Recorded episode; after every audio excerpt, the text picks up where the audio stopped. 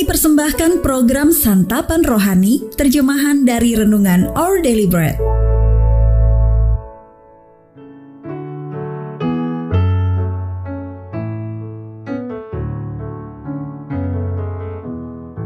Sahabat ODB, pembacaan Alkitab hari ini terambil dari Efesus pasal yang keempat ayat yang kedua sampai dengan ayat yang ke-15.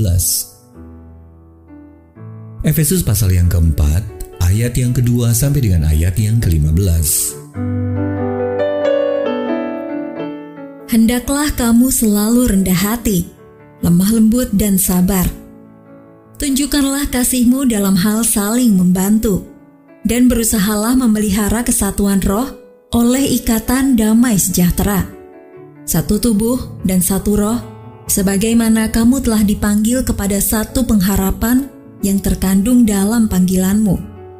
Satu Tuhan, satu iman, satu baptisan, satu Allah dan Bapa dari semua, Allah yang di atas semua dan oleh semua dan di dalam semua.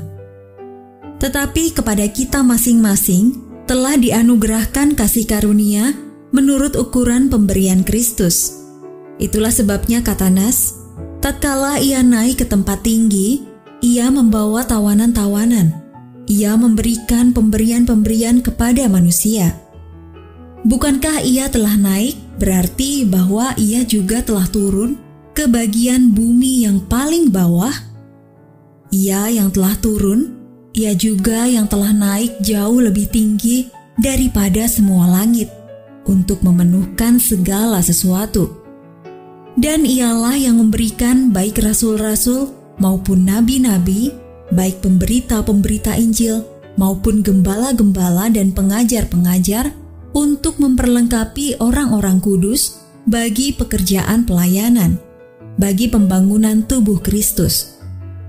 Sampai kita semua telah mencapai kesatuan iman dan pengetahuan yang benar tentang Anak Allah, kedewasaan penuh, dan tingkat pertumbuhan yang sesuai dengan kepenuhan Kristus, sehingga kita bukan lagi anak-anak yang diombang-ambingkan oleh rupa-rupa angin pengajaran, oleh permainan palsu manusia dalam kelicikan mereka yang menyesatkan, tetapi dengan teguh berpegang kepada kebenaran di dalam kasih kita bertumbuh di dalam segala hal ke arah Dia, Kristus yang adalah kepala.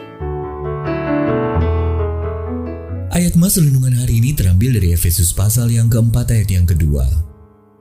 Hendaklah kamu selalu rendah hati, lemah lembut, dan sabar. Tunjukkanlah kasihmu dalam hal saling membantu Judul renungan kali ini Kasih Karunia Allah yang Lembut ditulis oleh Monica Larose. Nyatakanlah seluruh kebenaran, tetapi lakukan dengan tidak langsung. Tulis penyair Emily Dickinson. Maksudnya, karena kebenaran dan kemuliaan Allah terlalu menyilaukan bagi manusia yang rapuh untuk dapat memahami dan menerimanya sekaligus, maka cara terbaik untuk menerima dan membagikan kasih karunia dan kebenaran Allah adalah dengan lemah lembut dan tidak langsung. Oleh karena itu, kata Dickinson, kebenaran harus bersinar perlahan-lahan supaya manusia tidak menjadi buta. Rasul Paulus melontarkan pendapat yang sama dalam Efesus pasal yang keempat. Ketika ia mendesak orang percaya untuk selalu rendah hati, lemah lembut dan sabar, dan menunjukkan kasih kita dalam hal saling membantu. Paulus menjelaskan bahwa dasar dari sikap lemah lembut dan belas kasihan orang percaya terhadap satu sama lain tersebut adalah kelemah lembutan yang Kristus tunjukkan kepada kita. Dalam inkarnasinya, Yesus menyatakan dirinya dengan tenang dan lembut agar manusia percaya dan menerima dia. Yesus terus menyatakan dirinya secara lemah lembut dan penuh kasih memberi, dan memampukan umatnya dengan cara-cara yang mereka butuhkan untuk terus bertumbuh dan dewasa. Bagi pembangunan tubuh Kristus sampai kita semua telah mencapai kesatuan iman dan pengetahuan yang benar tentang anak Allah, kedewasaan penuh. Jadi dengan bertumbuh kita tidak lagi merasa perlu mencari pengharapan di tempat lain. dan lebih yakin dalam mengikuti teladan kasih Yesus yang lemah lembut. Sahabat ODB bagaimana Anda dapat mengalami kasih karunia dan kebenaran Allah dengan cara yang lembut? Bagaimana caranya yang lembut dapat menolong Anda berelasi dengan orang lain? Ya Allah terima kasih atas kelembutan yang kau gunakan untuk menyatakan kebaikan, kasih karunia, dan kebenaranmu. Tolong aku menemukan kesabaran dan ketenangan dengan mempercayai kasih pemeliharaanmu. Our